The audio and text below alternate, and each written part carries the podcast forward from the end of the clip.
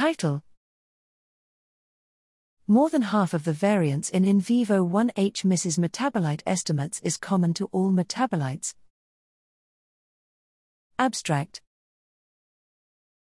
The present study characterized associations among brain metabolite levels, applying bivariate and multivariate, i.e., factor analysis, statistical methods to T-cell referenced estimates of the major PRESS 1H MRS metabolites, i.e., TAR slash T-cell, TCHO slash T-cell, ME slash T-cell, GLX slash T-cell, acquired from medial parietal lobe in a large, N equals 299, well characterized international cohort of healthy volunteers, Povazan et al., 2020.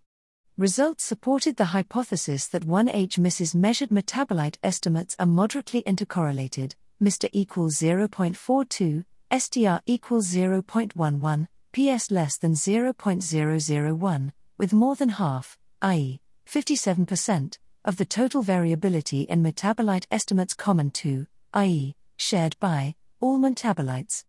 Older age was significantly associated with lower levels of common metabolite variance, CMV, beta, equals minus 0.09, p equals 0.048, despite not being associated with levels of any individual metabolite.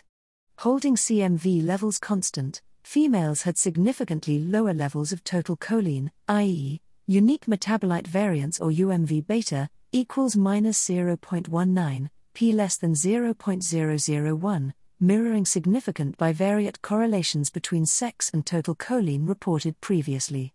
If replicated, these results would suggest that applied 1H MRS researchers should shift their analytical framework from examining bivariate associations between individual metabolites and specialty dependent, for example, clinical, research, variables of interest, for example, using t tests, to examining multivariable, i.e., covariate, associations between multiple metabolites and specialty dependent variables of interest, for example, using multiple regression. Without this shift, clear interpretation of associations of 1H MRS metabolites with specialty dependent variables of interest may not be possible.